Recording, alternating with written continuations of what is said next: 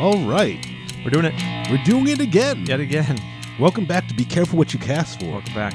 the only Goosebump podcast that you care about. Uh, yeah, So it's it's the only one I care Uh, about. me too. Actually, there's, there's one other one in that. There's another one? No, no, Some no. of the other ones pretty good. A couple that are pretty terrible, but yeah, So this we are is- definitely not the worst Goosebumps Yeah. podcast. we are not the worst Goosebumps podcast out there. not even close. no, no, by far. All right. So who, who are you? You're Justin, right? Yeah, I'm Justin, and This is you Justin. are. I'm George. Yes. All right, and today, Hello, uh, sir. And as on all our podcasts, we like to go back and talk about the old Goosebumps books. Yeah, we're doing the Goosebumps books. yes, this is our tenth This Goosebumps is- book. This is our um, this is our tenth Goosebumps book. Yeah. Yes, Last week we took a little break for a walk down Fear Street for some hot kisses. yes, yes, Now we're back on Goosebumps Street yes. So for book ten. So last week was a very special episode Yeah. of Be Careful What You Cast For, Mhm. uh, which might need some parental advisory. Yeah. So, Yeah. but you know, adult themes and whatnot. But back now, we're back to the good old Goosebumps. Uh, so this one is what's the name of this one, The Justin? Ghost Next Door. the Ghost Next Door, Yeah. released in 1992, re-released in 2003, and then re-released again in 2015. Came out in '92. Is that what you said? 1993. Okay, yeah. is probably what I meant to say. Okay. What did I say? I thought you said two, but I whatever. probably said two. yeah, it was definitely '93 because we're we're at the point where R.L. Stein is in his groove, releasing one book a month, yes, which he hit in 1993, yes, and so he just yes. really started cranking them out. Yes, yes. Great. So, high level thoughts. We're on high level thoughts already. All Oh. right, that's fine. Let's do it. High level thoughts. Mhm. George, this book, I wasn't sure about it for most of the book. Hmm? Uh, Um, like it seemed like it was, if if it weren't for um some twists and turns of sorts towards the Mhm. end, definitely got me back at the end. But for most of it, like I was expecting one particular twist, yeah. and I was like, okay, this is just the book that he had to write to do this one twist. Like, Okay. he was just going to explore this one specific trope. okay. And I was fine with that, but I didn't think it was really going to go anywhere beyond that. And then it Ah. kind of did. And so I was pretty happy with it by the end of it. so for me, uh, this was a book that I remember almost totally. Okay. Uh, this was a book that, if you listen to our unaired podcast, uh, which some of our uh, hardcore listeners might know about, uh, there was probably mention to uh, this book. Really? You know? I don't remember that even, but okay. uh, but great. uh, but yeah, no, this was a book that I enjoyed it. Um, I enjoyed rereading it, and um, I remember I enjoyed reading it the first time. yeah, actually, you'll, ha- um, you'll have to. I don't want to ask you yet, like what you thought of it the first time you read it, because that'll Yes. kind of spoil the whole thing. Yes. But when we get to the end of this episode, let's circle back and talk about like what your first impressions were, if you oh, remember. I, def- I Okay. definitely have thoughts Great, about great, this. great. Definitely have thoughts about this. This was an impactful one. Great. So let's see what do we got now. Those are our high level thoughts. yes, Um, let's talk about covers briefly. the covers. You know, um, how would you describe this cover? Just So cover number one, the original release in 1993. It's um like a ghostly kind of form standing on a welcome mat at a Mhm. door, and there's a door opening, and there's somebody standing inside the door. But it's basically a ghost at the front door. yeah, you're looking at the ghost's feet, and it looks like they're feet. Yep. That's not a word. Uh, Feet. and they're wearing uh looks like maybe some sort of converse you know like so it's like a kid ghost probably yeah. you And know. the caption there: "There is a strange new kid on the block." So, so overall, um, it's uh gives you a pretty good impression of what the story's about. There, it's a, a ghost next door. Yep. That's the title of the book, and that's what we're seeing in the illustration here. cover art by tim jacobs Tim Jacobus, jacobus Yeah, he did most of the covers, I believe. definitely definitely If not like all of the originals, I'm not sure, but he did a lot of them. there might have been a few they didn't do but Okay. let's see so for the re-release in 2000 So and- what we usually see here is it's like the same, but just the colors are a little bit different. The color scheme changes, and Yeah. that's the case here as well. So Very much 2003, very, so. little change. Caption didn't change. The illustration didn't change. It's just got like the green border around the front cover. yeah it, They looks, changed the colors. it looks like they zoomed uh out a little bit just made it a little bit smaller Yeah, very slightly. They muted the colors a little bit. I mean, like these ones really look like they just put them on a bad photocopier machine, and then just ran Yeah. them out. Go you back know? to the first one again. Yeah, there's just minimal minimal changes, but definitely not better. no, It's not better. It's like a little bit worse just based on the color scheme.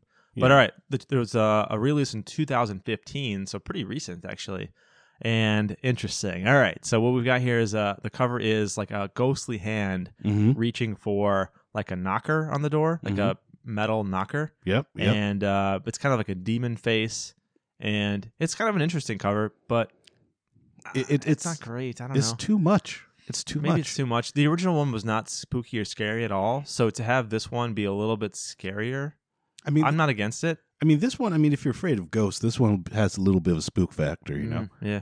This, but the the 2015 one, which I think was actually released uh, in tandem with the actual movie, uh, Oh, the Goosebumps interesting. movie, Okay. was um, I don't know. It, it just seems like it's just going over the top and doesn't need to, like a lot of the newer newer covers. Like Oh, Yeah. there's no subtlety.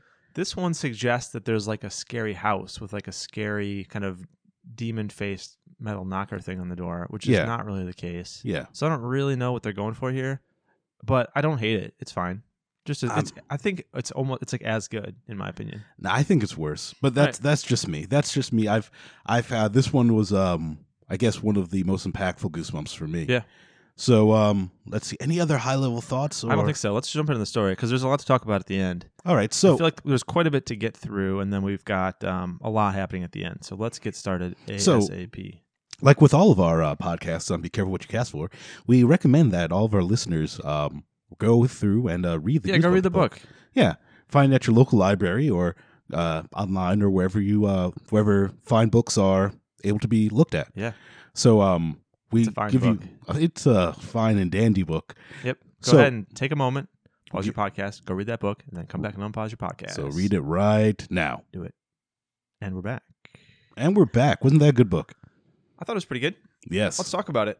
yes. You ready to start? I'm ready to start. All right, let's start with chapter one. Chapter one's a good The place story to start. starts with our main character, Hannah Fairchild. She's waking up in a room on fire, and there's crackling sounds and there's bright flames. Her Mhm. bedroom is basically on fire. Uh, she begins to choke on the smoke filling the room, and she knows it's too late to get out, and she screams, Mm-hmm. Oh, and then she wakes up. It was all it was only a dream, George. We got a page one trope. Yep. We've seen this trope before. It's back, right on page one. Yeah. So he's kicking things off with a trope. It was only a dream. So she's alive. Good for her. She's a little bit shaken up from the dream because it felt so real, but Mhm. she's glad to be awake and she's glad to be alive. And she feels pretty good about that. It's a beautiful summer day Mhm. and she's feeling great, even though she's having kind of a boring summer. Her friends are all away at camp. There's nothing to do in her town of Greenwood Falls. So she's kind of just a bored kid, but feeling good on a nice summer day, yeah. uh, happy to be alive. she said, you know, it's a summer day back in 1993. Uh, she read a lot of books and watched a lot of TV, rode her bike, and did all the stuff that she that you normally do in 1993. Yeah. Thinking about how bad TV was in 1993 actually made me a little bit sad. Like Um, summertime TV in 1993 without cable. Uh, yeah, that's probably the case. But there was, I think, better like cartoons and stuff on Uh, in the afternoons. No, I Really? mean like in terms of throughout the day, throughout like you had maybe Daytime TV was awful for one sure. hundred percent. But I feel like after school, got you got cartoons on like uh, Fox and stuff. Well, it wasn't Fox initially. It was Batman the on- animated series and stuff. That didn't come out till a little bit later. really? You know, like at this time, maybe you got the Disney afternoons before they had fully formed. Huh. Um, but then that's like you'd have uh, Ducktales and Chippendales Rescue Rangers, uh, then Tailspin, uh, then um, Dark- Darkwing Duck wasn't uh, didn't start it off, but Okay. Uh, you'd have Goof Troop eventually in the later 90s and things like that, Darkwing Duck, Hmm. then Gargoyles later 90s after Hmm. Batman the Animated Series. TMNT? Nothing like that. Uh, feel that like would be Saturday 1990s morning. That'd be Saturday Right, morning. Right. Um, Huh. but All right. Teenage Mutant Ninja Turtles, I guess in the early 90s, but again, it that's maybe a few hours out of the day. For the majority of the time, TV was just a barren wasteland with You got um, nothing in the early morning. Then you got the prices right.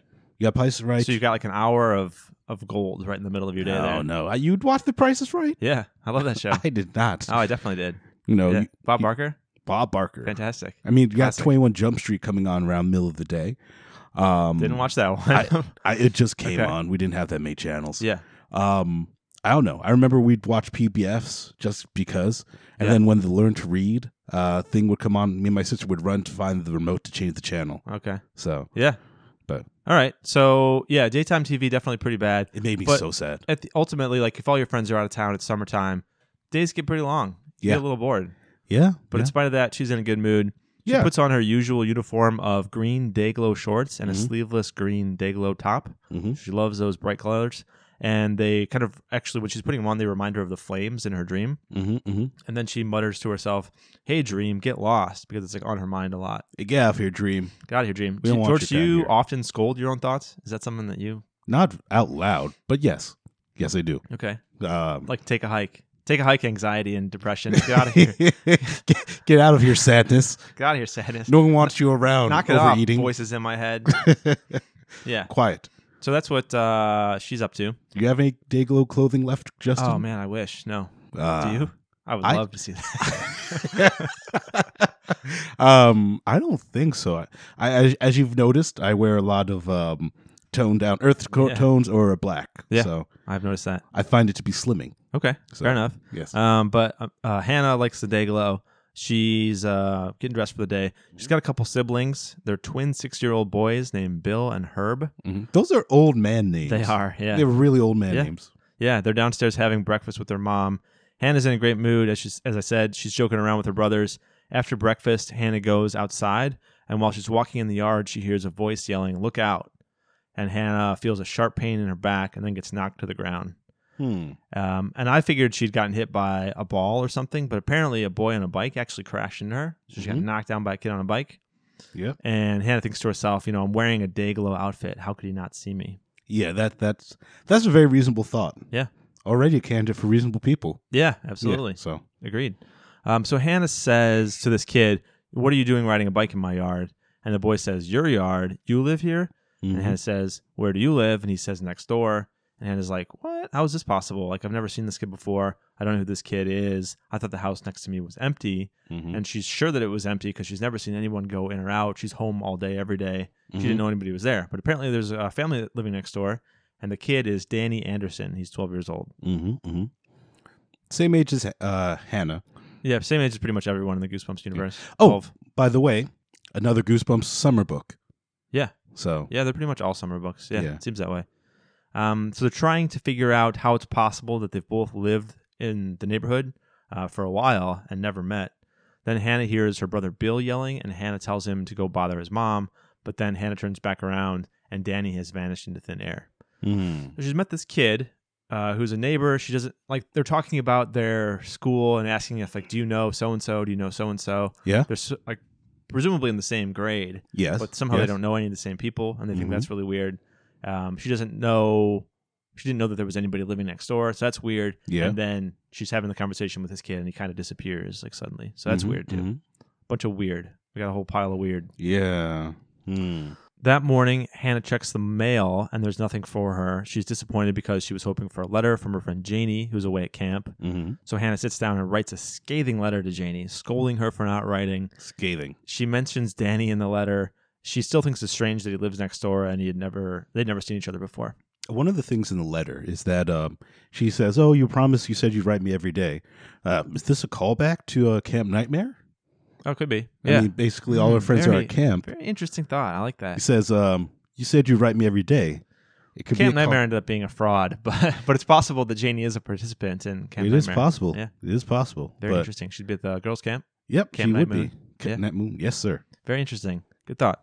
hmm But I guess that's what you say to anyone who goes to camp. Oh, we write you every day and stuff like that. So Yeah, so she's pretty bummed out that her friends apparently have abandoned her this summer. She's got nobody to hang out with. She's not, she hasn't heard from anybody. None of her friends are writing to her, so she's upset. yeah, I mean, she was so bored that the night uh, that the night before, her and her brothers got together. They made themselves a little campfire behind the garage, Right. and so that they did that to pass the time. Yeah. So So Hannah then goes downtown to mail the letter that she just wrote. She goes to the post office. Mhm. On the way, she passes Mrs. Quilty's house and says hi to Mrs. Quilty, but Mrs. Quilty completely ignores her and Hannah calls her a snob.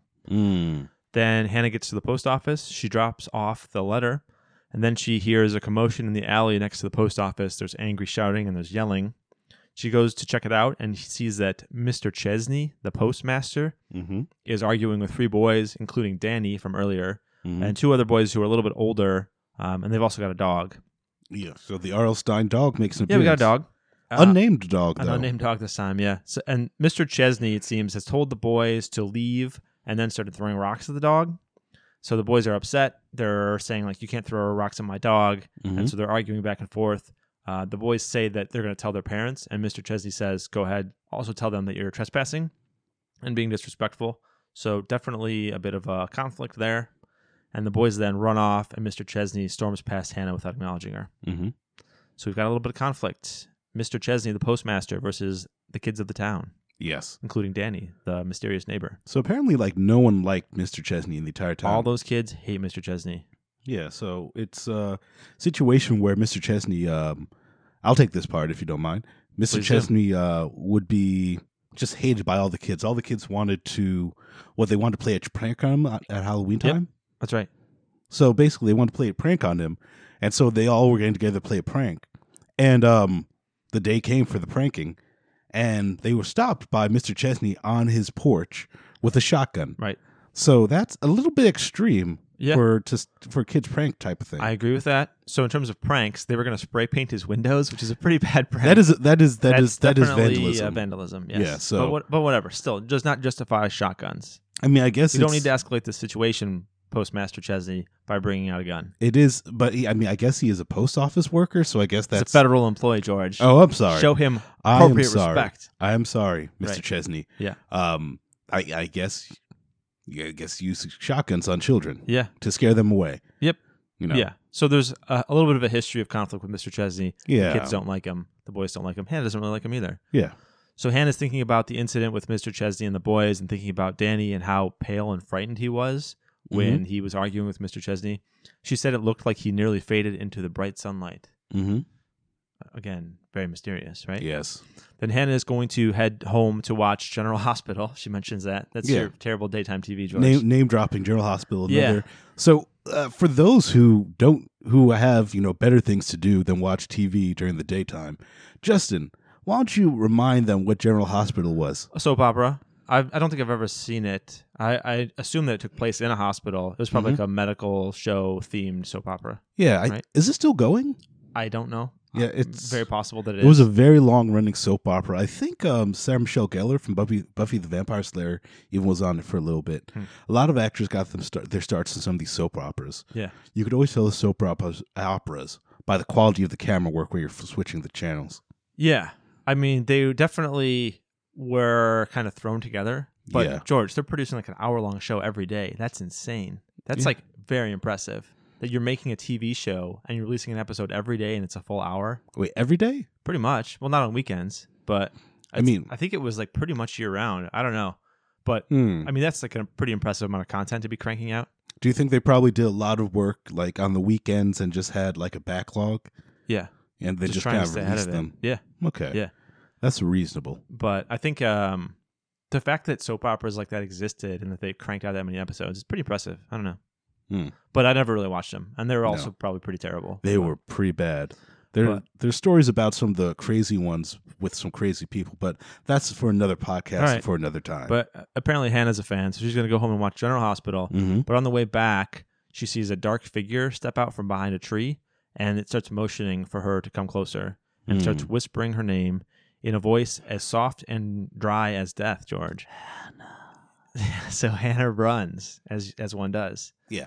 Uh, she thinks the figure is chasing her and then she stops and turns around and says, "Who are you?" But there's no one there. And Hannah Mhm. tells herself that it was just her imagination.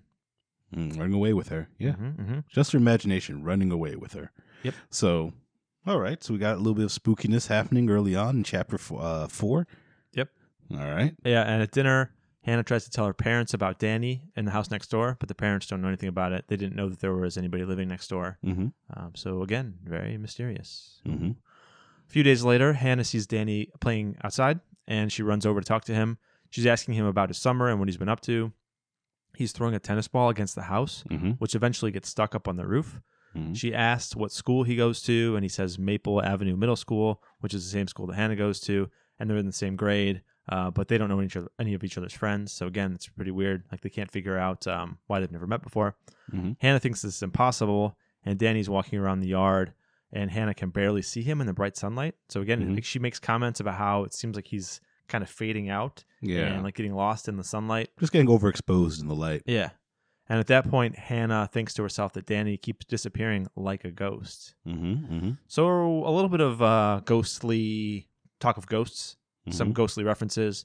We know the title of the book is Ghost Next Door, so Yeah. there's definitely allusions throughout kind of the first few chapters that maybe Danny is a little bit ghostly, Yeah. Mostly ghostly. mostly ghostly, and we've got like a ghostly mystery to figure out Yes. what's going on with Danny. Where did he come from? What's his deal? Exactly. Exactly. So Danny reappears carrying a ladder so that he can get his ball off the roof. He Mhm. starts climbing the ladder, but Hannah tries to stop him because she gets a bad feeling about it. She gets the Mhm. feeling that's too dangerous for him to be climbing the, up that ladder. Mm-hmm.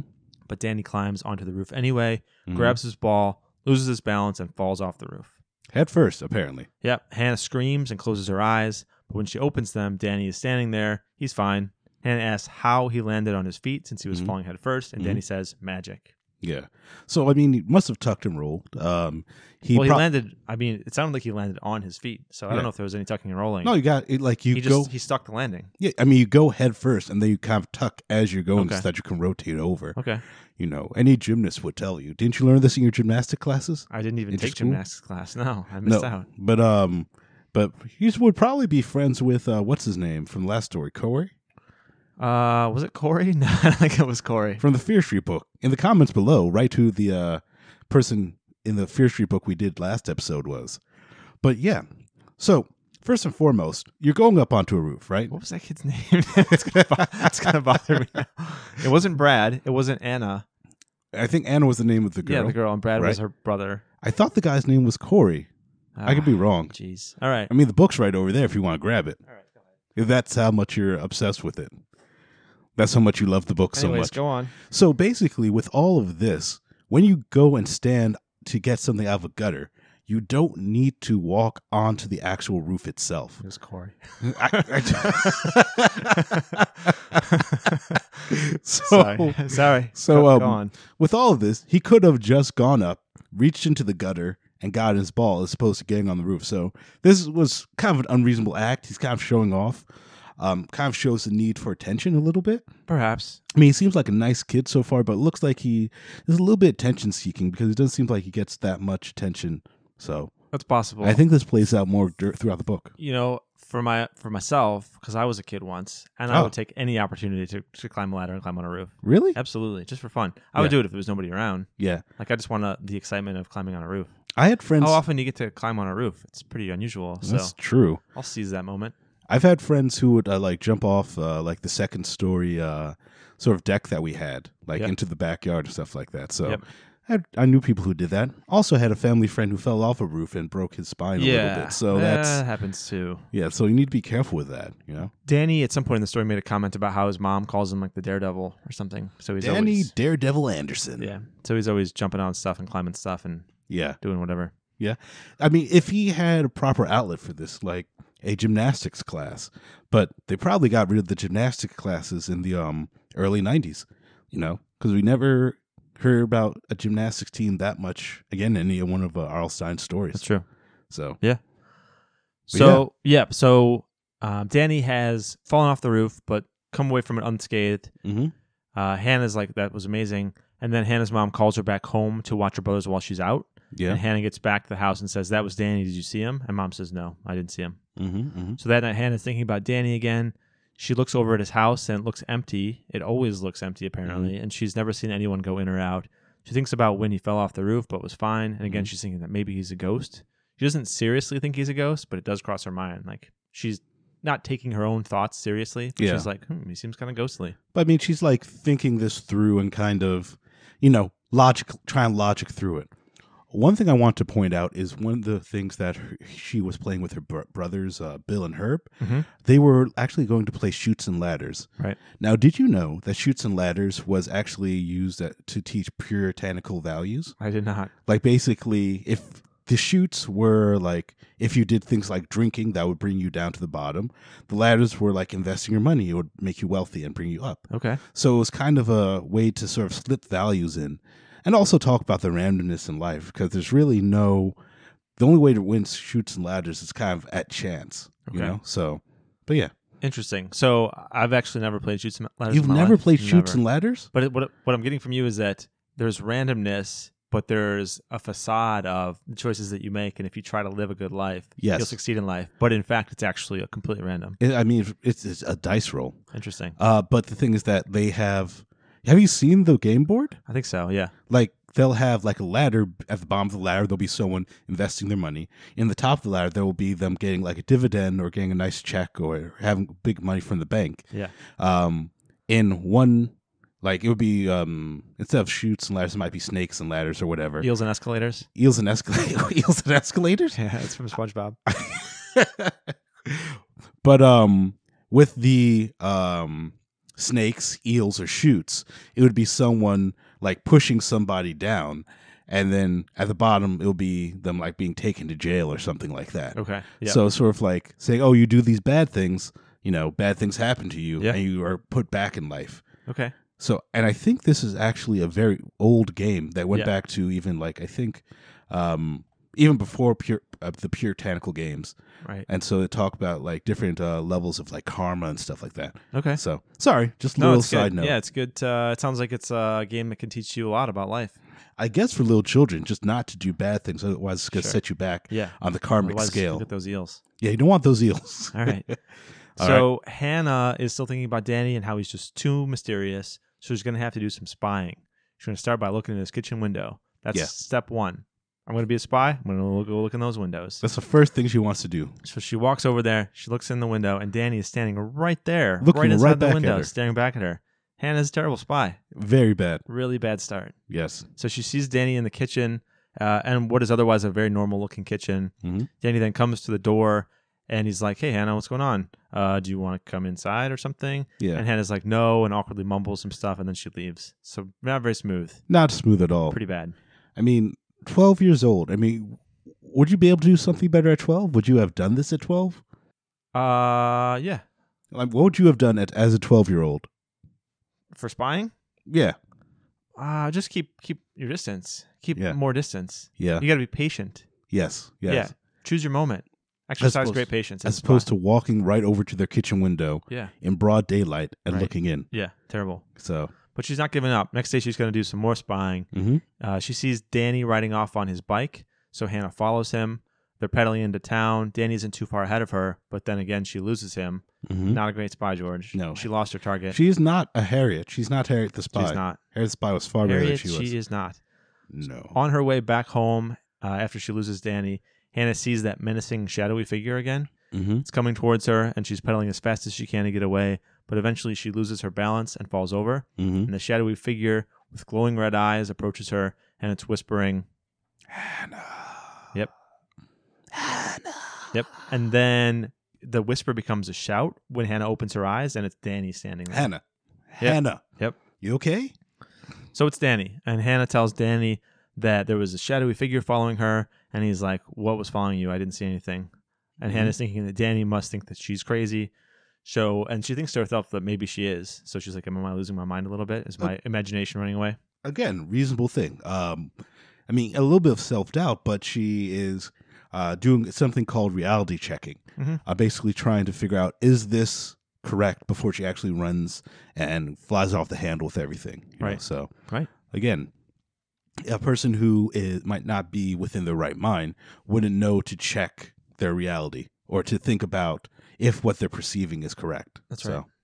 Yeah, exactly. So the next day, Hannah checks the mailbox, but still no letter from Janie, even though Janie had promised to write every day. Yep. So Hannah decides to sit outside and write another angry letter to Janie Yep. about how disappointed she is that she's been forgotten and abandoned. Saying that she hopes that you were bitten by snakes and Yeah. or got sunburn or something yeah. awful. She also says uh, to Janie that um, she hopes that she drowned.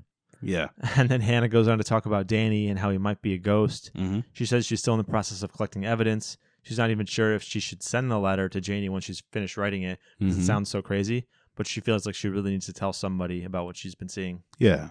Yeah. So Then Danny appears and startles Hannah, and So Danny startled. says, "Give me the letter, Hannah. I can't let you mail it. You've discovered the truth about me, and I can't let you tell anyone else." Mhm. Hannah says, "So it's true then? You're a ghost?" And Danny says, "Give me the letter." Mhm. And then the sun is so bright that Hannah has to look away from Danny. Gets lost in the sunlight. Mhm. And then Hannah wakes up. It Yep. was a dream again, George. was all It was dream. all a dream again. again, R.L. Stein with these dream tropes. Double dream trope in the same story. Yeah. Yep. Yep. We need to start having a ticker for the dream tropes. Yeah, count them up. Yeah. So uh, Yeah, it's a very, it's a go-to trope for Yeah. Alstein. is it That's lazy writing or is it Yep. just a plot device that gets reused? Um, it can be both. I mean, it is kind of lazy because he wants to have end of chapter cliffhangers, Mhm. and so you make something crazy happen and then you take it back. yeah. So all right, it's fine. Has there been a book where he has not used the all the dream trope? I think so. There's only, it's only been used in a few different books, three or four, four or five of the books we've done so far. But the, the fact that he's using it multiple times in the same book seems pretty aggressive. Yeah, I guess it has aggressive writing schedule too. So, That's true. Yeah. but There are so many, only so many tropes in the world, and so if you got to write a book every month, you're gonna have to do some recycling. yeah, yeah, But Hannah's twin brothers are there when she wakes up, and they tell her that she was snoring. She's like, "Oh, I had a bad dream." yeah. You're like, oh, you were snoring, Hannah. Yep. The next night, Hannah goes over to see Dan, uh, see if Danny's home. Mhm. At this point, she's very determined to figure out what his deal is because this mystery is kind of weighing on her. Yeah, She walks over to Danny's house. It's very dark. She knocks on the kitchen door a couple times, no answer. She looks in the window and sees Danny's mom sitting there at the table, not very far away from the door. like her back is turned. You know, Yep. So she knocks again loudly. Danny's mom doesn't move. So Hannah yells, answer the door. mm-hmm. Um, not a move that I would typically make if someone's obviously hearing me like very close to the door and not responding to the door. Or just kind Once of- you've knocked a few times, you you just you go. or just say hello. Don't start screaming, Maybe. answer the door. Do you remember those days where you only were able to tell if your friends were there by knocking on their door, where you didn't really have You could cell call. phones stuff like I that? mean, you you could could call. call ahead Yeah. of times. Yeah. You know, so, but, But otherwise, yeah, just show up at the door and ring the bell, knock on the door, whatever. yeah, see if they're there, and then just wait a few minutes, and then you gotta go. Yeah. essentially. Typically, just people in your neighborhood, in my experience. Yeah, I had like Because you don't want to go all the way across town. and no, no, nobody's home. no. um, Like I had a friend who lived across the street. He had all the uh, gaming systems. Yeah. So it was Kenny and Daniel across the street from me. Mm. So I would go over there uh, many times, just knock on the door, see if they're around and stuff. But sometimes just not around, not available, and you just have to go back home. So Yeah, I had some neighbors who were like, uh, had all the game systems too. This Yeah. one kid in particular had like everything. It was Yeah. ridiculous. He had like stuff that nobody else had, like a- Atari Jaguar and stuff, wow, like the the obscure stuff that like nobody could afford. wow. So yeah, There's always one. There's always one in the neighborhood. Yeah. you know, and that's those are the people you become friends with. exactly. So So Hannah had been knocking on the door. Danny's mom appeared to not hear Hannah at all, and it- Hannah's like, "Why can't she hear me? What's going on?" mm-hmm, mm-hmm.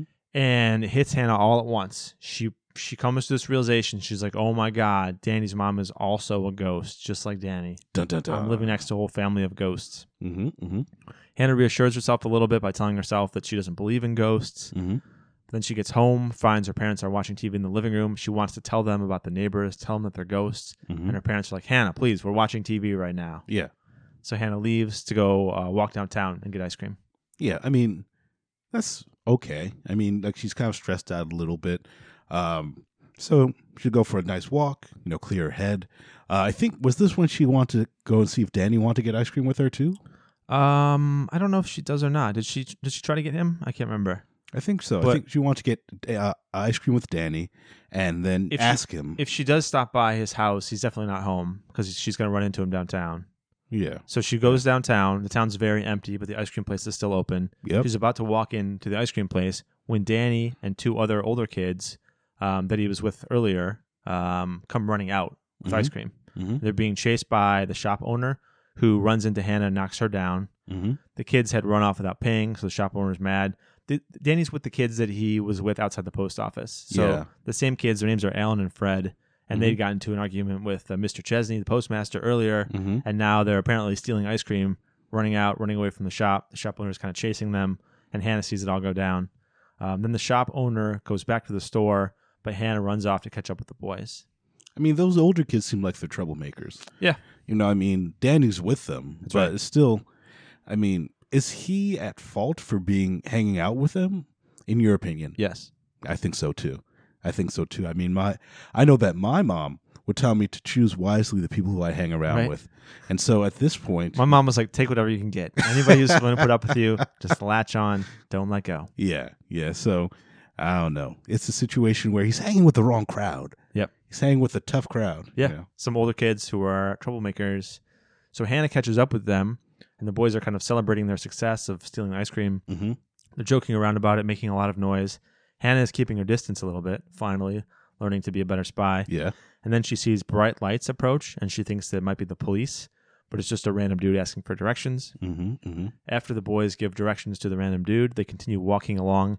till they get to the Chesney house. He was the postmaster from earlier. Oh yes. So these kids don't like this guy. hmm They're at his house. It's got some kind of carved wooden mailbox out front that Mr. Chesney is apparently very proud of. It was like carved in the shape of a swan, or swan, something like that's right. Mm-hmm. that, with like open wings and stuff, which is really nice. I mean, to take the time to do something like that, Yeah. um, it, it's not an easy thing to do. Yeah. you know. So Um, Hannah's still hanging back a little bit, not uh, revealing that she's spying on them. mm-hmm. And in front of the Chesney house, the other boys are daring Danny to steal the mailbox. Mm-hmm. They're kind of teasing him and peer pressuring him to try to get him to do it. yeah, yeah. Hannah has a bad feeling about it, so she tries to call out and stop them, but then everything goes dark for Hannah, Mm-hmm. and she sees the shadowy figure again with glowing red eyes right in front of her, Mm-hmm. and it whispers her name a couple times and then disappears. yep. And then Hannah is watching the boys talk about uh, taking the mailbox, and eventually Danny tries to lift it, but he can't. Mm-hmm. The other boys try to help him lift it, and then Mr. Chesney shows up. He says, I wouldn't do that if I were you, and he is pissed, George. Yeah, he grabs Danny by the shoulder. Yep. and actually hurts Danny's shoulder. That's right. It hurts it so much that Justin had to grab his shoulder right when I said Because I, I have like sympathetic pain. I can- Exactly. I can feel it. that. Exactly. So Mr. Chesney grabs Danny. Danny grabs the mailbox. A piece of it breaks off. Mm-hmm. Hannah screams at Mr. Chesney to let go of Danny. Mhm. And Danny shakes himself free and runs off. Yeah. So the So- boys are all running off, and Hannah's chasing them. Mr. Chesney yells after them, saying that he'll remember them, and next time he'll have the shotgun. Yes. Yes. The boys eventually stop running, and the older kids are laughing about how mad Mr. Chesney was. Mm-hmm. Danny says his shoulder really hurts from where Mr. Chesney grabbed him. Mm-hmm. One of the kids says that they should go and get revenge, but Danny's like, being quite reasonable, reminds them about what Mr. Chesney said about the gun, shotgun. Yeah. So Danny's like, nah, we probably shouldn't go back there. The older kids are more like fired up to like go get revenge on the dude. Well, I mean, it's a situation where, like, the older kids, I don't know what are they really doing. I mean, with their lives. I mean, It's summertime. it's summertime, but still, I mean, just They're in to- their young teens, early teens. I guess. I guess Nothing else to do, George. They're maybe too young to have summer jobs, although they might be old enough. I'm Mm-hmm. They're not probably sure. like uh, thirteen or fourteen. yeah, I it's mean, a little young to be working. they're the older kids, and so Danny's trying to hang out with the old, with the big boys. Yep. And uh, but they're just a bad influence. Let that be a lesson to you, to any of our younger viewers, um, who probably shouldn't be listening to this podcast anyway. Yeah. But you know, make sure you find the right people to hang around with. They'll have positive or negative effects in your life. Right. So, yeah. Did you were you mostly able to surround yourself with positive people? Um, Can hang out with any bad kids? I'm Think you sure. Caught up in the wrong crowd, George. I didn't get caught up in the wrong crowd. You know, I, I my parents were very particular with who they'd let me spend large amounts of time with. Yeah, So, um, so yeah, I and you didn't pretty much always got clearance before you. pretty much always. I mean, yeah, I had to get clearance before I left the house, essentially. So, Yeah.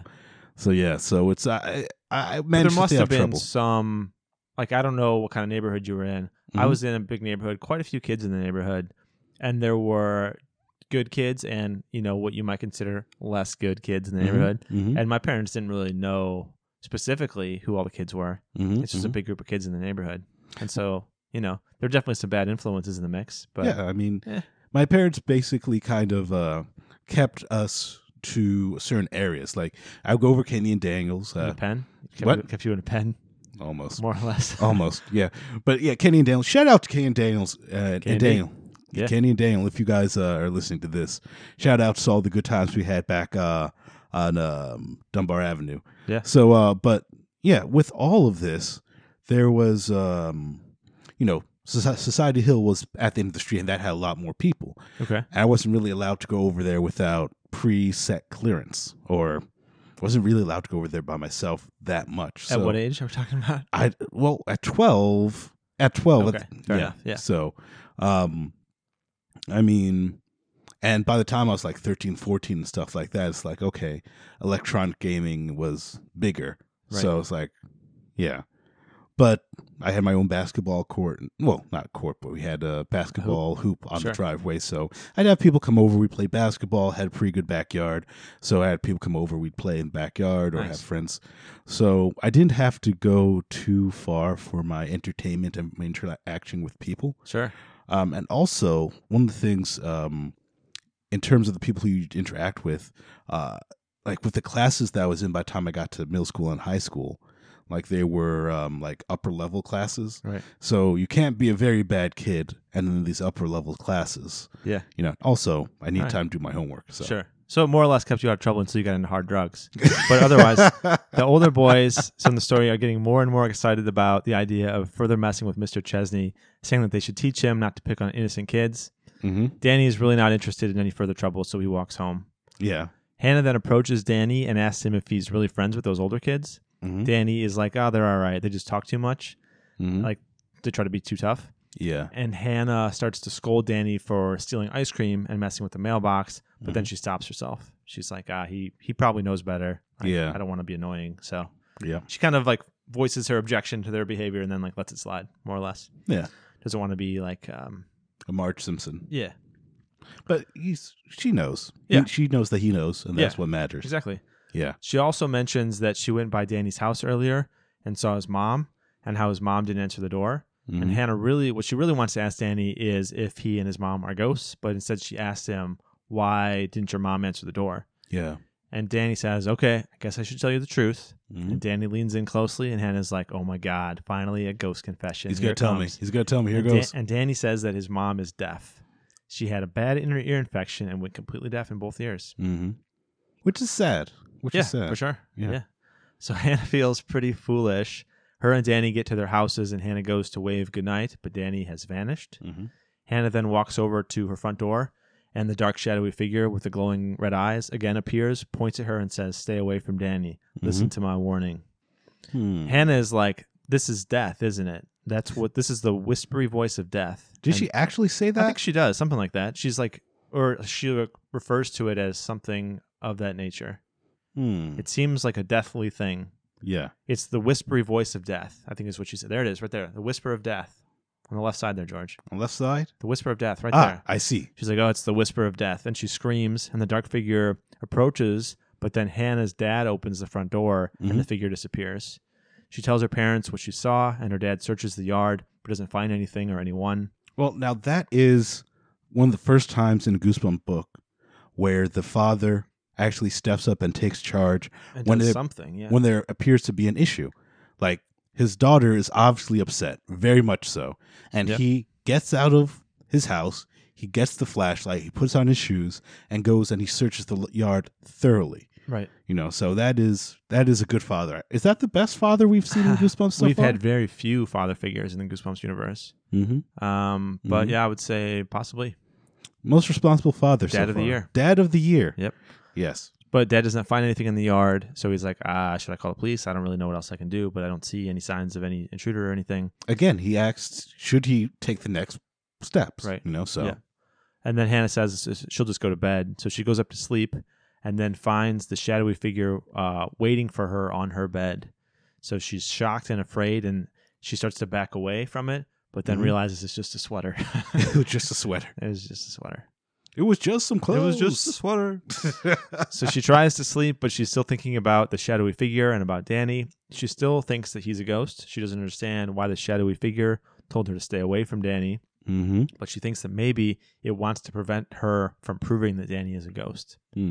She has a dream that night with fire and a cave and the shadowy figure. Mm-hmm. And in the dream, the shadowy figure pulls itself apart and it's Danny underneath. Mhm. But when Hannah wakes up, she's like, there's no way Danny is a shadowy figure. No way. Mhm. Impossible. But she Mm-hmm. just still doesn't know what, what's going on with the mystery of Danny. So she still wants to figure it out. yeah, yeah. The next morning, Hannah sees Danny playing outside, runs over and yells, Hey, uh, hey, Danny, are you a ghost? She, she's getting right to the point now. Makes sense. She's not beating around the bush anymore, George. yeah. Again, would you would you call this reasonable behavior? She's seen a lot at this point. I, Yeah. It doesn't, doesn't hurt to ask. Yeah, I mean, like just ask him flat out, you know, Yeah. instead of like spying on him in a library or something like she's that. seen you him know? do some ghostly things. She Well, she hasn't seen him do some things like land and stuff. Sure. Yeah. She's, yeah. She didn't see Mysterious things that she behavior. would expect to see. Yeah, and him like vanishing and the my- mystery of like how is it that we don't know each other when we live next door to each other? Like, Yeah. Doesn't make any sense. Yeah. So she wants some answers. She says, "Hey, Danny, are you a ghost?" Yeah. And Danny's like, "Haha, yeah, sure." And then Hannah's like, "No, seriously though, are, are you actually a Are ghost?" you a ghost? Because I need to know. You could tell me. You could tell me. And Danny's like, "What?" And Hannah's like, "Oh, never mind, forget it." So she feels kind of stupid again. Mhm. And they're, pl- they play soccer for a while, talking about the night before at Mr. Chesney's. Mhm. Danny says the older boys want to go back for more trouble, Mhm. and Hannah says it's a bad idea. while they're kicking the soccer ball around, Danny trips and Ooh, ooh, falls. before before that, yes. no. Hannah says, um, you know, what I she's miss? having a little bit of trouble playing because she's wearing uh, sandals. Mhm. Uh, and like I've said before in other podcasts, if I haven't said it before, I'll say it now. You're not prepared to do anything really when you're wearing sandals. Okay. You know, so when you leave the house, have I've a heard proper you s- I've footwear. definitely heard you say that before. I don't know if I've heard you say it on microphone before. well, I'm so saying it it's- on mic all right, now. For the record. for the record, sandals, you're not prepared to do any sort of activities. Yeah. Sandals sandals are loungewear at best. Yeah. You know. So again, when you leave the house in the morning, wear shoes that you'd be able to do things that you might want to do. in Closed that toed day. shoes? Closed toed shoes, I'd say. Yeah. I've had too many ex- bad experiences with sandals in the summertime. Tell us about at least one of them. At least one of them. Yeah. So whenever it was hot in the summertime, my parents would be like, "Oh, it's too hot to uh, wear shoes. You should uh, put on sandals." Okay. And I, I, as a child, I'm like, "Okay, I guess." What kind of sandals are we talking about here? I'm just talking about uh, open toe sandals, sandals like that the single strap across the front? no, like the ones that like will strap on like with Thongs? Velcro. No, not the thongs, not the thong sandal. Just think of uh like the ones that would um have like support on the back and things Okay. like that. And you, of course, wearing black socks with these sandals? No, or I wasn't wearing black socks with these sandals. White Justin. socks? No, oh my God, no, it's no. even worse. But uh, the thing is that many times when we'd be on vacation, my parents would have us do that. And we're on vacation in Florida, many times we would go to buffets. And one of the grossest thing is when you're at buffet and you have buffet food get on your toes because you're Oh wearing my sandals. God. Because you're a child, you're trying to get the buffet stuff, and then you have like Oof. like things dripping on your fo- uh, toes and got sticky toes for the rest of the night. Oh, no. That's just gross. yeah, it's bad. The worst experience was when I was at like a church retreat, and um, a bunch of the kids were playing basketball, and I had my sandals, my sneakers were because my parents were like, "Oh, you should put on sandals. It's too uh, too hot." We're inside a hotel, Okay. whatever. But everyone else was playing basketball. I was trying to keep up in sandals.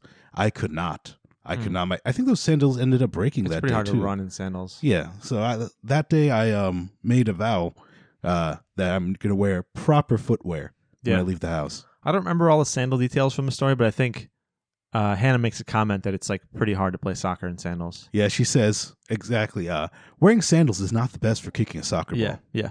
Makes sense. But they're playing soccer. They're running around. Mhm. At one point, Danny trips and falls to the ground. mm-hmm. Hannah tries to help him up, but she goes to grab his hand, and her hand goes right through his hand. Ooh. And so something ghostly has just happened. Hannah accuses Danny of being a ghost. Mhm. Danny denies it, then tries to push Hannah, but his hands go through her. Without warning, he stepped in front of her and shot his hand straight out at her chest. Yeah. Hmm. That's right. What would happen if she wasn't a ghost at this He would have point? pushed her. Well, pushed her. I okay. It, se- it seems that it seems that he was, I guess, trying to make sure she was real. That's right. You know. Yeah. So, but It still, was just a standard ghost check, George. Standard ghost check. I, I'd say I say that to women all the time. I don't know if- Standard ghost check, ghost check. oh, you're fine. You're fine. Me personally, let me speak for myself. The views and opinions of Justin do not reflect the views and opinions of George. Fair enough. I would go for the shoulder or a you know more reasonable area. Yep. You know, so That's fair. yeah, so I'll, I'll reconsider. yeah. Think about that. Think about that. So there's ghost accusations flying here. Danny is horrified because he's seen her hands, his hands go through uh, Hannah. Mhm. So he's got this horrified look on his face, and he turns and runs off. And Hannah says to herself, "Danny's not the ghost. Oh my God, I'm the ghost." Mm-hmm. Mm-hmm. Hannah's the ghost. I'll pause for a moment, George, till you recover from the shock of this unexpected twist. It was shocking. Yeah. It was shocking. But so, you know, all along, you know, I was anticipating that twist. Really? Yeah, that Hannah was the ghost. Hmm. There was quite a bit of foreshadowing that Hannah's the ghost. Yeah. we'll, Um, we'll talk more about that after we completely yeah, finish. sure. I, in other R.L. Stein books, um, like when I was reading this, well, in other R.L. Stein books, you think that okay, that's the end of the story, right? Right. Because I even remember reading this um, the first time, Mhm. getting to this po- part, it's like, oh, this could be the end of the story right here. What Right. else more could they add? Right. You know, so So I was expecting this twist since page one and mm-hmm. didn't know where it was going to land in the story, but it's we've just had this twist and we've got quite a bit of story left. yeah, So- quite a bit actually. Um, so Hannah's a ghost. She has to come to terms with this realization. Mm-hmm. She's sitting outside her house when a couple of neighbors walk by talking about how they hate having an empty house on the block. Mhm. Mhm. One of them says, How long has this house been vacant? Talking about Hannah's house. Mm-hmm. And the other says, ever since they rebuilt it after that terrible fire about five years ago, Mhm. it was terrible. The whole house burned down and the whole family died. Mm-hmm. A young girl, two little boys. They Yep. all died that night. Yep. And at this point, I put in my notes uh, Justin should be happy because, as we promised, R.L. Stine Mm, no, George. finally murdered some children. He did not murder them. They died before the story started. It does Uh, not count. She was uh, a ghost from page one. No, no, no, not from page one. No. Not- because page one was, if you remember correctly, in the fire. So maybe I interpreted it differently. I interpreted her as like her having a flashback, like that was a memory of something Oh, that had already happened. Oh. All right. So maybe that was actually her dying in that fire, but I that's not how I read it. But I'll have to read, like, go back and read the language specifically to see if they yeah, suggest that it's actually happening. we'll uh, we'll go back over that once we get to the end of this too. Like- Interesting. One of the things they also mention is like, yes, uh, what happened? You know, the kids had some kind of campfire out back behind the garage, and they didn't put it out properly. So knowing what I know, when I reread this, when they talked about the campfire in the first or second chapter, I basically highlighted that. but either yeah. way, it was five years ago, right? Mm-hmm, So if the campfire is maybe like always burning and always has been burning since they died, like in the backyard, it's like a ghost campfire. No, it hasn't always been burning. You know, it's uh, not an eternal flame. But yeah, we could talk. we could talk. we Okay. could talk more about that in a little bit. All right. But yeah, they actually talk about how this happened. So basically, uh, these uh, let's call them the exposition twins. They're staying from the house, expositioning, Sure. um, talking about oh, it's so sad. You know, yeah. you know, five years ago, the fire killed the family, these boys, beautiful little girl. yeah. And Hannah responds to that saying, like, oh my God, it's just like the dream that I had. Yes. So was it actually a dream or was she is she remembering what actually happened? Like Mhm, I'm not sure if what she experienced on page one was a memory of what had happened or what it was actually happening. So Mhm. we'll maybe circle back to that. Definitely, definitely. But the neighbors go on to discuss how the fire started because the kids had a bonfire out back and they put out the fire completely uh, before they went to sleep. So we Mm-hmm. Yeah. got some fire safety tips. Let that be a slipped lesson in to you. there too, yeah. Let that be a lesson to you. Uh, always uh, make sure you to put out your fire, douse them, stir th- stir them with a shovel, then douse them again. Yeah. As Smokey the Bear would tell you. Make sure it's So, completely out. completely out Only before. you can prevent wildfires. and only you can prevent house fires. That's right. So But it all makes sense to Hannah now why she doesn't know who Danny is and Mhm. the other boys are and why nobody's writing to her. It's because she's been dead for five years. yeah. She also mentions that ghosts come and go, I guess. Mhm, mhm. Sometimes they're solid enough to ride a bike or kick a ball, and sometimes someone's hand will go right through her. Mm-hmm. Also, sometimes time moves fast and sometimes it moves slowly. Mm-hmm. So she gives us a little bit of insight into what the ghost universe is like and what it's like to be a ghost. hmm And that kind of explains why, you know, sometimes she like remember when Mr. Ches or not the the ice cream guy came out of the store and Mhm. knocked Hannah over. Yeah. There she had like a solid form. Yeah. And then one time Danny tried to push her and her his hands went right through her. Yeah. So she did not have a solid form. So apparently it kind of comes and goes. Yeah. That's yeah. what we're led to believe. I mean, she begins to think about this, which, again, a little bit exposition-y. Uh, like, I mean, it would make more sense for her to, like look up in a book or something like that and read about it. But I guess she comes to this realization.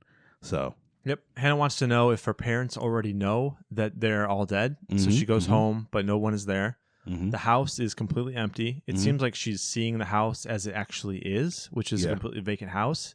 So it's like something has happened and Hannah has somehow disconnected from her ghost reality. Mhm. It's kind of a sad scene actually. it's very sad. she like goes home, but her house is like an empty house. It's been empty for five years. yeah, This this is like, where am I? Like, where am I? Where's my family? this is actually uh, one of the um, realist uh, R.L. Stein things that actually have some actual sadness to it. Yeah, it's things a heavy, like that. heavy scene.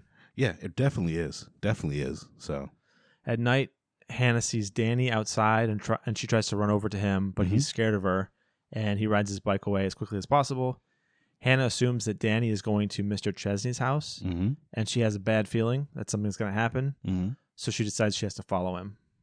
And all the kids are, in fact, going to Mr. Chesney's house. Danny's there, the two older boys are there outside Mhm. the postmaster's house. They're trying to get some revenge, apparently Ravenga. they're going to try to steal the mailbox. And it looks, even though obviously they've been threatened before with the shotgun, um, it looks to Hannah like Mr. Chesney's not home at Yep, the time, but she yep. can't really tell for sure. So Danny grabs at the mailbox and tries to pull it up. Mm-hmm. he eventually is able to pull it out of the ground, and one of the other kids picks it up and starts kind of carrying it around like a flag. They're kind of celebrating their little victory. Mm-hmm. Yep. And they drop the mailbox and walk start walking towards the driveway of the house. And Hannah can see that one of the older boys has a box of matches. Hmm. Oh no, George! Oh no, this is uh This could end badly. very badly, very. So badly. Hannah watches as the boys walk up to the house and climb into an open window. Obviously, Hannah has a very bad feeling about this. She's trying to follow the boys into the house when she feels something grab her leg. Mhm. Just the garden hose, George. She stepped in a garden hose, apparently. It was all a hose. It was all, it was all- exactly. So, she, so she shakes off the garden hose. She gets over to the window and starts calling to Danny uh, for them to leave, but they aren't responding to her. Then a light goes on in the house, and it gets brighter and brighter.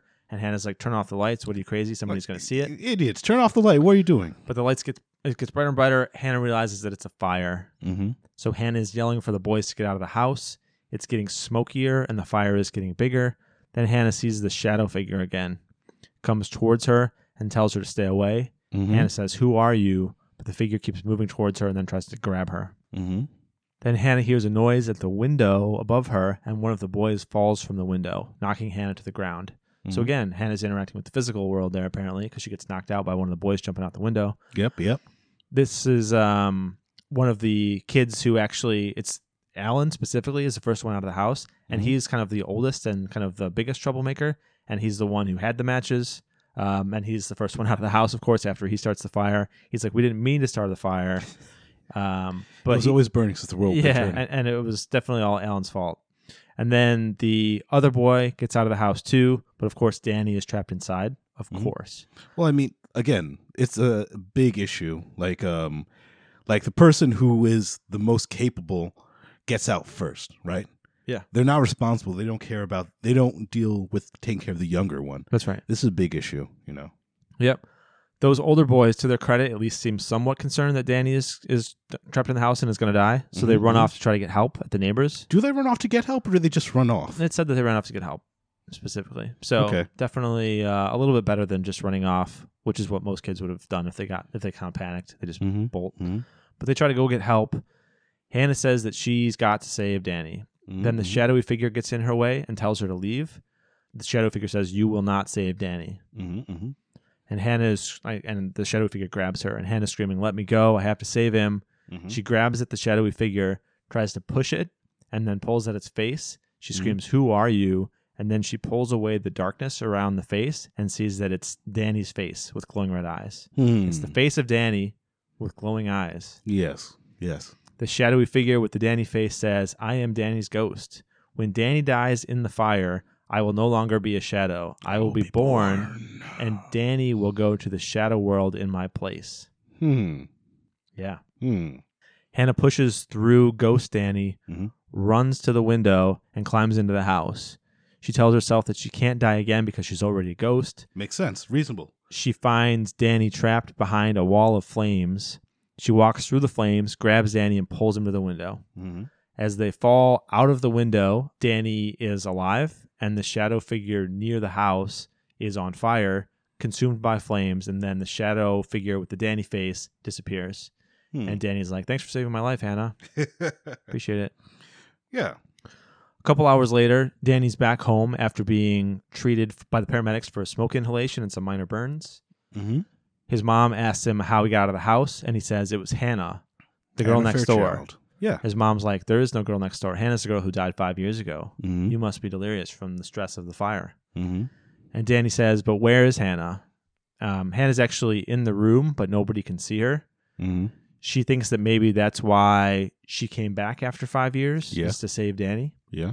And then Hannah hears her mom's voice calling her back, calling her s- to some somewhere, calling her back home.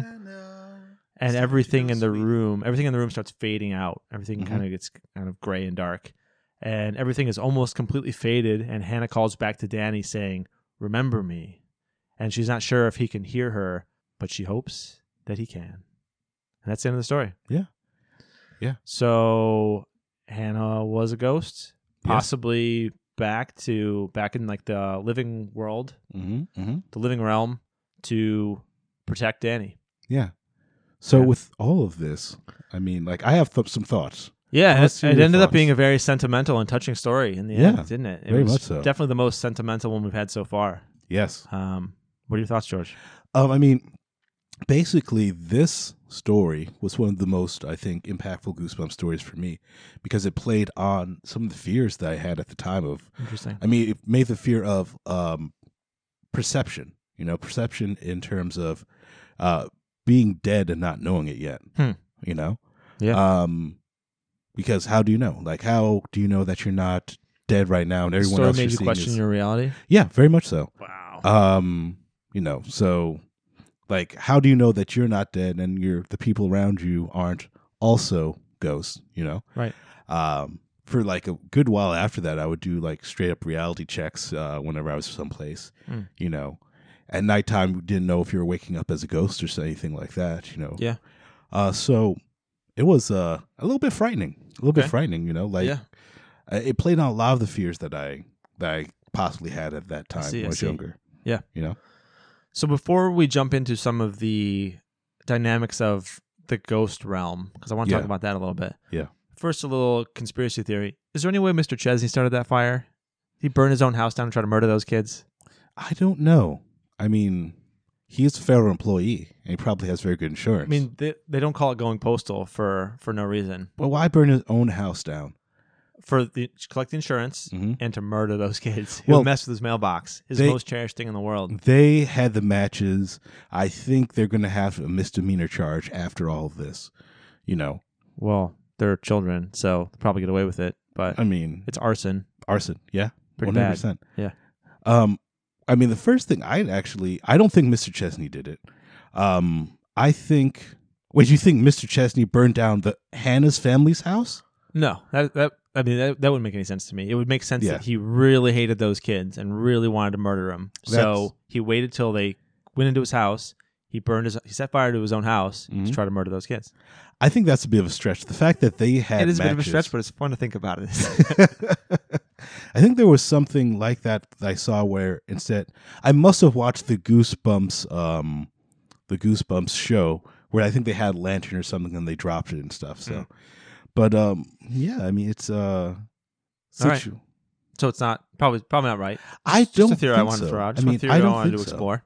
I mean one thing to explore though, in the beginning, that's Hannah witnessing her own death and that's the last thing she remembers before she came back. You know, the last thing she remembers her lungs burning and herself dying in a fire. You know, that's not a dream. That's reality. And her waking up five years later is just her ghost's mind making sense of the reappearance in the house. Yeah, that's very possible. So that's that's super spooky. Yeah, you I know? agree. Um, couple questions. Still want to jump into some more about the ghost dynamics, but a question for you first. Yes. Did Hannah help Danny cheat death? And is Danny going to die again soon anyway, Final Destination style? Final Destination style. So, um, I I mean, everyone everyone dies, but um, it's a situation where I think, um, I don't think it's going to be something that dramatic. Um, we could have several different options. Either that is actually, you know, a time displaced um ghost of Danny, which doesn't make sense why one would want to be a ghost. So that makes me believe that it is an entity in the shape of Danny that wants this death.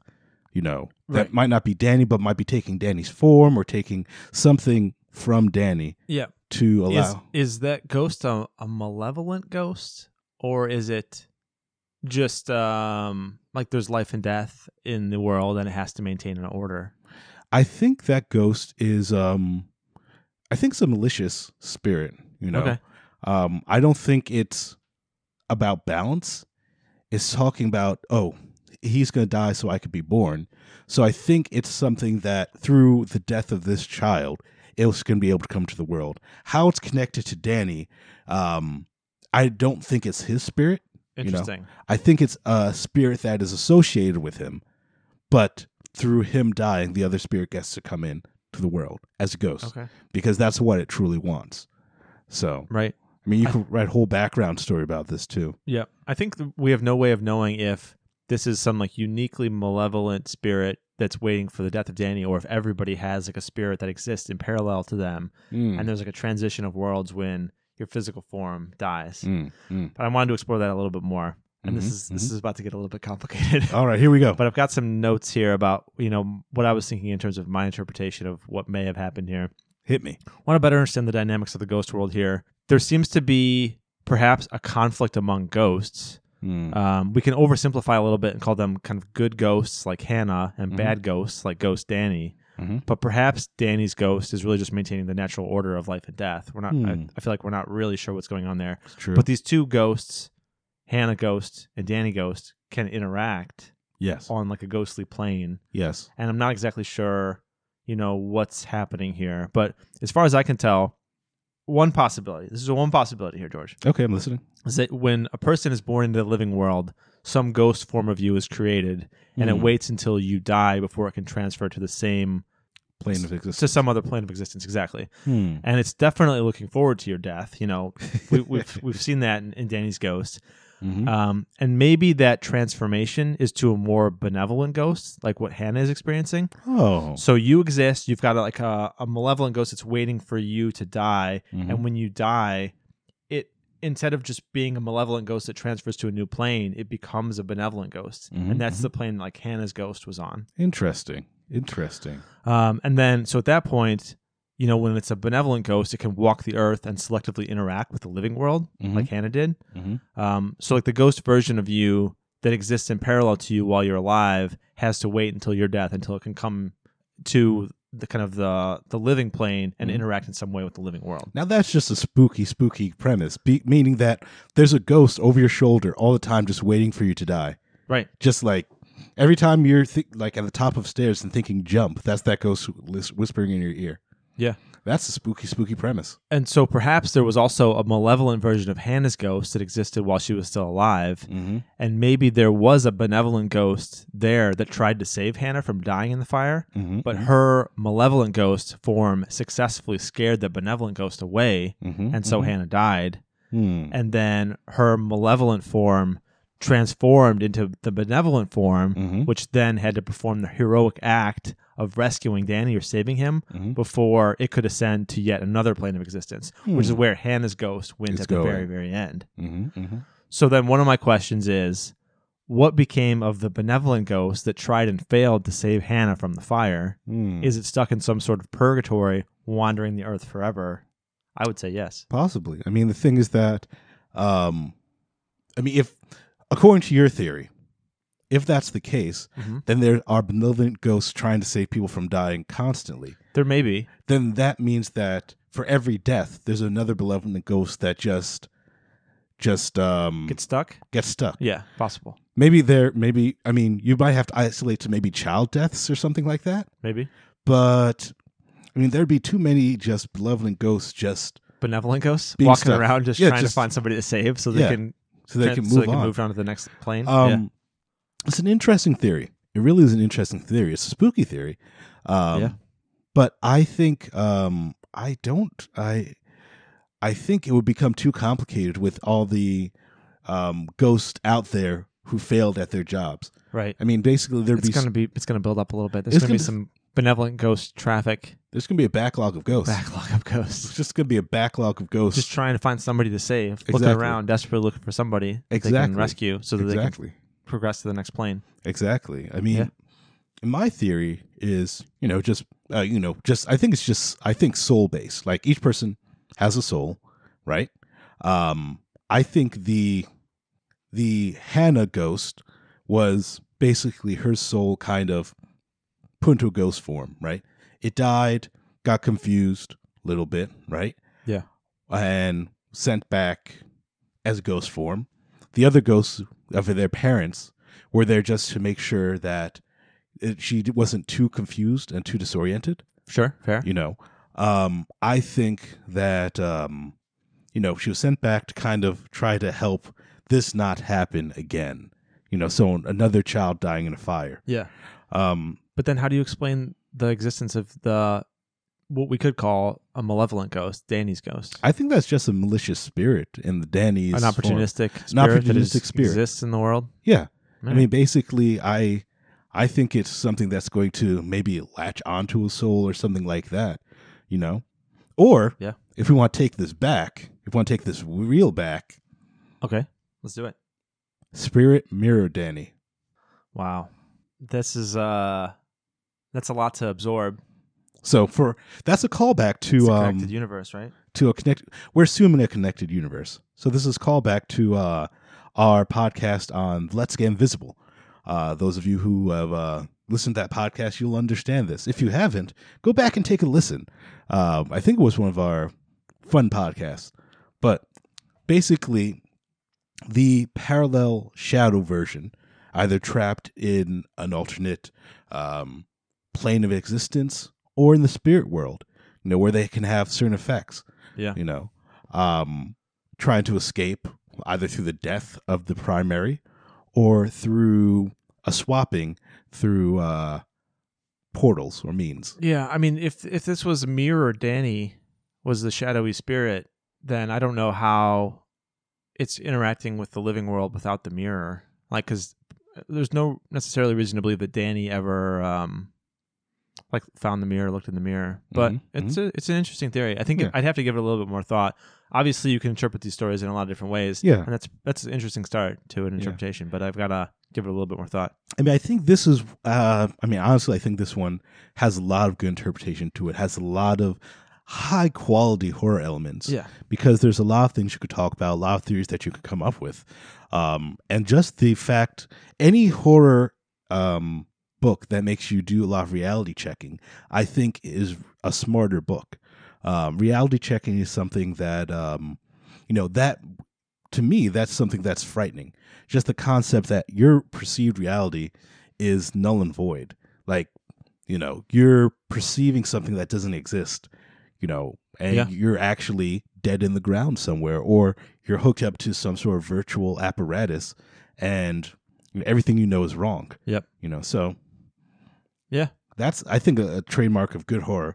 And I'm not sure where all R.L. Stein stole this from, but um, yeah. but it's good. I mean the the the main twist is that you're expecting there's a ghost next door, so Danny's going to be the ghost. It turns Yeah. out Hannah's the ghost, Yeah. and that's uh you know he, he basically Shyamalan us b- Yes. before the time of Shyamalan. That's true. Yeah. I think M. Night Shyamalan probably read this and like, I have an idea for a movie. Yeah, So yeah. So I, I don't know. This very well wasn't the origin of that twist. I'm sure it's Yeah. probably been used in other stories, yeah, um, but it's you know it's here. It's a good Shyamalaning. yeah. I mean, Um, basically, it goes by the rules. It's like there are ghosts everywhere. Um, they don't know that they're dead. So and that goes by those rules. She didn't know that she was dead till the end. Yeah. Once she did, she tried to do something positive, and then ascended. Yeah. You know. So I mean, Yeah. But the twist of Hannah being a ghost, I thought was was way too obvious. you think so? I do. I thought that the foreshadowing that Hannah was a ghost was even heavier than the foreshadowing that Danny was a ghost.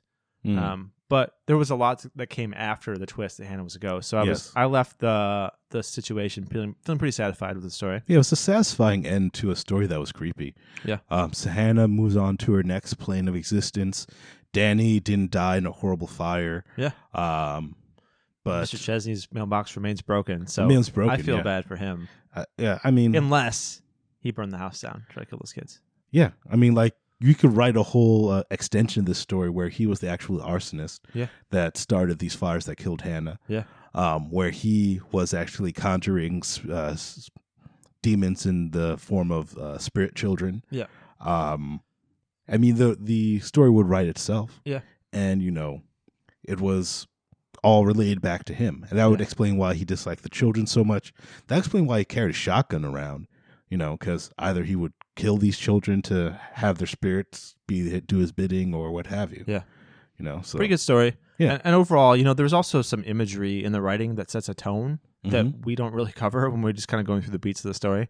So there is a, like a little bit more that's hard to capture when we just talk about what happened. Tell us more. Tell me one. Um, I don't have any examples here, but he definitely, you know, uses language that can like create a bit of suspense and set a mood. Mm-hmm. So I think that we miss out on a little bit of that when we're just kind of running through the story quickly. Yeah, like and they talked about the dark swirling nature of the spirit. Yeah, Um, like just sort of like when I when I uh read that I envision like sort of like a dark swirling robe, you know, that Mhm. hand actually pulled down and it's Danny's face and things like yeah, that. yeah. I think about like the Death Eaters from um from what you call it, Harry Potter Okay, and yeah, stuff like that. Yeah. Um but no, it's a good one. yeah. It's Pretty satisfying. We got, do we have any odds and ends, George? odds and ends. As usually, we're going pretty long here. As usual. How how how far along? I don't are know. we? We're probably an hour and fifteen in. hour and 15 minutes. All right, so let's not keep our viewers too long. So, with we look at this, we looked at some of the different covers. Let's look at the cover from um where's this one from? Oh, it's from the UK. And this one here, apparently in the UK they have no idea how to um not spoil a book by the cover. So this one has uh what looks to be Hannah in a room that's on fire, Yeah, uh, with her hair kind of almost looking like it's on fire. yeah, I mean, I guess this could also be the boy because his hair is red, yeah. but um, with like bubbles around it, I think it's smoke. smoke. Yeah, Yeah, just just awful. yeah. Just- It's not. It's not great. And the t- the, the little caption on the cover says, "Reader beware, you're in for a scare," which is while it does rhyme, it doesn't really uh, relate to the story at all. It's and the kinda stand. lame. It's the Goosebumps um theme, It's like the Goosebumps I see. caption. Yeah. but yeah, uh, this is the the uh, French one. Just a few color swaps. Yep. Uh, this other one's color See swap. any particularly interesting covers? All these alternate covers in different for books in different languages are all the same, except for what do we have here? Which one is this? This is. I don't know which one this is. Maybe is this German? Could be. Well, this one looks like, you know, they're hanging out. Could be Uh, There's the this- Dutch version too, George. Could be I'm the not sure. Dutch version. Looks like they're hanging out, and there's this like alien ghost trying to give him a hug. Yeah, two kids with a skeleton like grabbing them, but it looks more like an alien ghost Yeah, and like skeleton. the female one is like, ugh, and the male one's like, hey man, I don't have time for this. You know, I, I don't want what you're selling. So The the kid looks kind of like uh, the boy looks kind of like Pat Sajak from Wheel of Fortune. you're right. You're right. Uh, there are a few other ones, Yeah. but you could check them out yourself on the Goosebumps Wiki, Wikipedia. Nothing too exciting. Do we have any like trivia? Let's see what we in got that here. trivia section. So differences in Portugal. This is the eleventh book of the Goosebumps series. That's not interesting at all. Well, Um, duh, duh, duh, duh. the classic reprint, like I said, was uh, done for the Goosebumps movie. Um, There's no little Is- trivia section. is it fair if I uh, let's see? there we go, trivia. Uh, this is one Goosebumps book without a surprise ending. Um, there were there were absolutely were twists. Yes. Um, the two main twists is that like Hannah is a ghost and that the shadowy figure is Danny, like Danny's Yes. ghost. yes. But then yeah, it ends with kind of a touching ending where uh, Hannah's getting called to transfer to the next plane of existence, yes. Yes. which is um, there's like no twist right at the end. It's very I could see some people getting a little bit choked up reading those Yeah. last couple pages. yeah. I think I was sad when I read it Yeah, too. a but little it was good. I liked it. I liked that. But Let's- I guess yeah, technically there's no surprise. Like there's no final little sting right at the end. bit. yes. Yes. So with trivia, okay, uh, one of the people Danny mentions is Alan Miller. This name is later referred to in the R.L. Stein TV series The Haunting Hour uh, for the famous comic book writer in the episode Rush with Madness. I didn't watch that series. Did you? No, No. but Um, that's interesting. I guess Alan Miller, I think, is one of the kids, Yeah. and is Yeah. mentioned in a later R.L. Stein book about how he's a famous comic book writer. Yeah, that's interesting. Yeah. Um, one thing, um, this might be a spoilish for the Goosebumps film. So if you um, haven't seen the Goosebumps fil- film, tune out for a few seconds. Mhm. All right. So Yeah. uh, this Hannah Fairchild appears to be a protagonist in the adopted Oh, okay, at, the adopted jar daughter of Arl Stein in the Goosebumps film. So interesting. I again, didn't know that. you know, watch the film. The film's actually pretty good. I'm Okay. sorry if I spoiled that for anyone, but the film's pretty good. It's actually I'd watch it again. I'd ch- check it out, Justin. Okay. I think Will it's do. on uh, Netflix. Yeah. Uh, the book is referenced uh, in Goosebumps the Game uh, in the name of the achievement. At the end of the R.L. Stein says uh, he'll move to he will move to Ma- Madsen with his daughter. So Okay. interesting. So And not- thus concludes the trivia section. yes, Great. Overall, not a bad story. Pretty I- good. I enjoyed it. honestly, George, for most of it, I it didn't have me. I was not because I was waiting for just that one twist where it's like, oh, Hannah's actually the ghost, Mm-hmm. and I was like, that's a little bit too obvious even for a children's book. Um, so I was not on board. But then they got to that twist about seventy five percent of the way into the book, and we had another twenty five percent of some Mm-hmm. Mm-hmm. crazy stuff happening and kind of some thought provoking stuff about uh, the you know the reality that we are experiencing, the nature of reality, Nature of life, nature of reality, Yeah. you know, the reality spiritual testing. world. Next book, George. The next book is called The Haunted Mask. Fantastic. Now, this I think was the first Goosebumps book that I ever read. okay, I- I've heard good things. I it was um at my cousin's house. It was on the shelf. It looked interesting. Yeah. I picked it up and I read it. Great. Yeah, So- can't wait. It's gonna be a So- good one. Thank you for watching Be Careful What You Cast For with uh, George and Justin. Um, please make sure to like and subscribe to us on all media outlets, including SoundCloud. Because I know you, ha- you, uh, you listening right there. I know you haven't done it yet. Yes. I know you haven't you. because no one has. That's fine. you. You sitting in your chair. Yeah. Yes, you. Yeah. Stop being lazy. Like, subscribe, comment. And if you already have, you know, comment on this podcast. Say, hey, stop yelling at me. I already did that. yeah. So then again, if you already did that, why haven't you told your friends? Yeah. You Tell know? your friends, tell your enemies. Yeah, tell your friends, tell your enemies, you know, have them listen to this. Yep. Get get this in more ear holes. Fun. But with all of this, SoundCloud, Stitcher, iTunes, soon to be YouTube. Oh, somebody told me, uh, yeah, we're going to be on YouTube soon. Well, actually, we already are. F- We've got the first couple episodes up on YouTube. Oh. Yeah. It's Oh, just la- it's da. just the audio with uh, a static image, but whatever. All right, all right. Somebody told me recently about um, this thing. It's a podcast player called Overcast where you Mhm, can listen to it on like fast speed Oh, and it clips out like the silences, the gaps in between your talking, hmm and it clips out like the uhs. Have the ums. It's pretty interesting. Yeah. it's interesting. so you Automatically can does listen that? to it. Uh, it's called like Smart Speed or something. It's kind Smart of cool. Speed. Huh. You can save yourself all kinds of time. How do we sound on Smart Speed? a little bit higher pitched. it, spe- it speeds it up a little bit. So I'll make sure I talk even deeper. Perfect. So Compensate. Yeah. Yeah, watch it on however, whatever media channel you choose. Dude, we don't care how you watch it. Just watch it. Just watch it and tell care people. how you listen. Just listen. Listen to it. We want to see your comments. We we want to see don't you care liking. and how you subscribing. tell your friends. Just, Just tell do them. it. We want them to watch it. We want to subscribe. Share the fun of this podcast. Yeah. Stop being so selfish. yeah. yeah. You only think about yourself. Think Yeah. about someone else for a minute. Share it with your friends. Share it with your enemies. Exactly. What's wrong with you? But with all of that said, I'm just kidding. thank you for You're listening. great. You guys are you guys are fantastic. A fantastic audience. Yep. You're And with that, really attractive too. All of you. every Most of single these- one. Beautiful listeners. Such pleasant people indeed. They're really like the best people I've ever. The met. smartest people too. I love these people. These are great people. but anyway, guys, thank you again. We love the fact that you've been supporting us to our what eleventh, This is our eleventh episode. eleventh episode. Be yeah. careful what you cast Ten. for. One Fear Street book. Ten Goosebumps books. Yep, yep. Wow. Also, you know, don't forget our video game podcast, Game Break Tech One Two. Yeah. Um, our episodes have gotten longer over time. yes, yes. But- Let us know if you if you like that or if you want us to keep it short. It's fine. We could probably keep this under an hour if we really focused, really got down to business, Yes. cut out some of those ums and uhs. hmm hmm So let us know if uh, these episodes are too long. Yeah, but anyway, we love your support. Look for, for us on YouTube soon. Look for us streaming some game content soon as well. But with all of that, we thank you for your time. Peace I'll catch you out. later. Peace.